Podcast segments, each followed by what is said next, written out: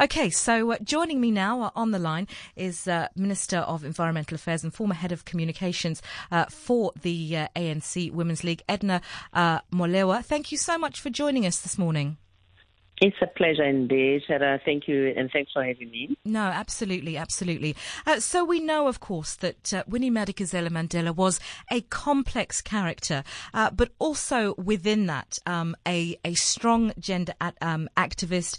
Uh, she inhabited a number of progressive roles. Let's talk a little bit about uh, her as one of the uh, forerunners, I guess, of of feminism in the country. Oh, yes, indeed. Uh, there's so much that uh, we have learned from her and actually got inspired uh, in a true sense of a word, practically, morally, and otherwise as women. And the fact that she just didn't nurture us as a young generation, but also those that she grew up with uh, through thick and thin, supported them, just that tells you that she's not just she was not just uh, you know working with women of her time and not building a nation generations to come. So yes, we learned so much from her. The first thing is that you know she was a courageous woman, and that on its own made many of us young women, particularly, to look upon her and say, if she's so courageous, why is it that we can't stand up for the rise of women. And she actually taught us and demonstrated in action as well that she will be everywhere at every corner, and we must do the same as she expects. Uh, that where there's a you know a case of a, either a rape, abuse of a woman, a child, and so forth, she would be there anytime, and whether it's actually very difficult a situation like during the apartheid days where the younger men and women were being arrested, or young, young girls and boys were being arrested, she would move into those hippos and the vans in the middle of those, alone, leading the pack from the front. So that courage tells us that she was a very, very strong woman. And I really think that many of us, that's probably the reason why South Africa is one of the leading countries to date of women in leadership positions who are not there because they've been placed by virtue of them being women, but having gone through this mill where we're taught and nurtured by the likes of Mama Winnie. She was a very, I mean, I've personally been in her house with uh, and them when uh, Masangu coming from Ga-Rankuwa in the evenings, and she would really just uh, She would tell us that this is your country. You've got to fight for it. It's not going to come on a silver platter. This apartheid must go. We must fight it ourselves. And giving you courage to actually do a bit of what you can to contribute to the struggle uh, for liberation in South Africa.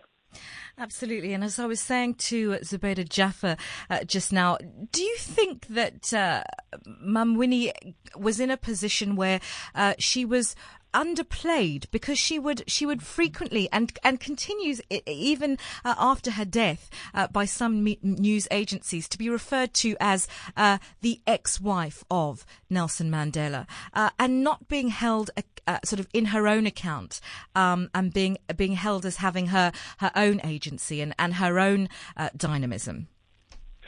I, I, I can't agree with you more that she has actually been underplayed. And I, I think it was not just an accident, it was deliberate mm. because she was such a strong human being. You know, there was a time in South Africa, we know, where there were attempts to actually get her name removed from the struggle uh, credentials mm. and her struggle credentials completely removed. The fact that people still continue to call her uh, Tata Mandela's wife. Mm. Yes, she was a wife, but she did not fight uh, against apartheid because she was a wife of mm. somebody. Mm. People who fight for being wives of somebody say, We are fighting for the release of our husbands. I'm fighting. And she never said so. Yeah. She always knew that she was fighting for the liberation of South Africa, and she held that name, the Mandela name, up until for the 27 years that Tata Madiba was not there with the children, mm. where she actually was a single parent, having that injustice played on her and never gave up. She had a goal and never removed her eye from the ball. She was a an individual with her own right, with her struggle credentials. She's now a veteran. Even up to this day and age, up to when she died, even when Mandela, Tata Mandela passed on, she carried on. Even with this uh, current government where we were going wrong, she would call and say, I don't think you are following the Freedom Charter yet. Let's sit down. This is not right. We know that she was one of the deputy ministers in Mandela's government. She was released upon some sharp outcry somewhere that she's actually opposing the very same government that she's part of because she was not happy mm. uh, with some of the things that were happening. So she can't be a shadow of somebody. She was a wife, yes, but she was a woman with her own right, in her own right, struggle credentials, which we actually continue to cherish. That's what gives us, give us some of us courage, and actually we learn from her. This, you, I can't emphasize how much we actually emulate emulate her in everything. How she wore, how she actually dressed, how how beautiful she was, how how straight and upright she was walking, with uh, with dignity and with uh, a mission to complete.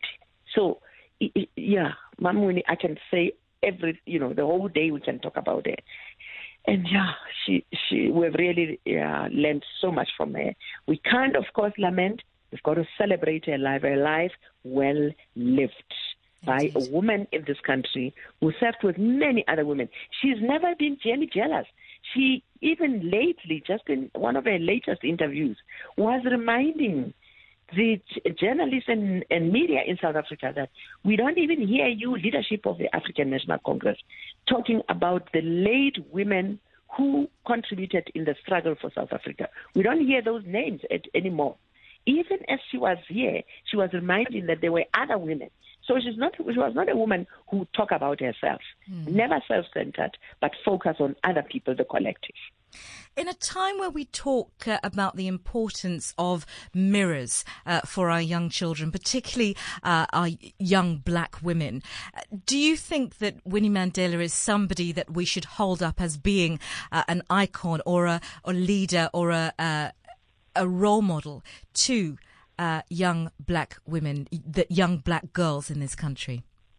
Oh, most definitely. Mm. For me, that's a definite, definite yes. Mm. Uh, you know, we were taught as we were growing up that young women, I mean, elderly women, there were those of our mothers, grandmothers, who were denied the right to go to school. You recall now recently Winnie Mandela was actually Mama, debating and arguing how important education is for the girl child in particular. So she she really is a role model in many ways. A first social worker at Baragwanath Hospital. Mm. And and that tells you that if she wants education for all of us, this is a role model who we actually have to look upon as black women that back then, there could not have been a social worker, a black social worker, the first at a hospital like that. So, what is it that we're more we should look for up to as black young black women? Mm. She's courageous. It means that we've got to emulate her and be courageous. Never give up in anything that we do because that was our Mama Winnie. She never gave up no matter how difficult things were for her, how much she could have been broken easily, because there was a time when we could see that there are all attempts in South Africa to break her down. Yeah. She wouldn't. Nothing could ever break her down. So, as women, young, black, young girls, this is the model to look at, to look at upon and I, emulate. I read something earlier that on social media that said we should all, as South Africans, uh, pay a debt of gratitude to Mum Winnie. Indeed, indeed, I think so. We have to pay a, a debt of gratitude because we haven't honored her enough.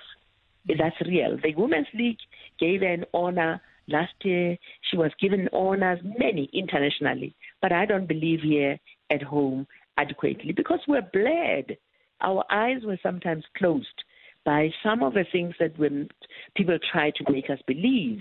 I mean, even during the trials of the Truth and Reconciliation Commission, she knew what she was fighting for, and all of us knew why she actually had to work in that difficult situation. But yet, we then tried to actually find faults in her when he knew that the system was just something that was horrible.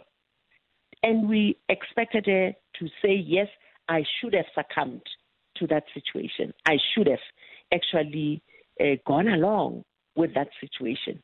We are who we are as a nation because of her. None of us must ever forget that. And we owe her a lot. And I think, indeed, we had a, yeah, just a gratitude, a big thank you. Gratitude, a big thank you.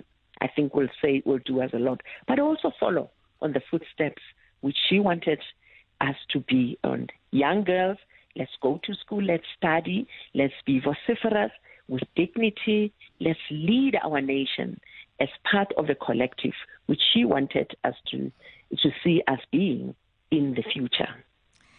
Edna Molewa, it has been an absolute pleasure to have you on the show this morning. Thank you so much uh, for joining us.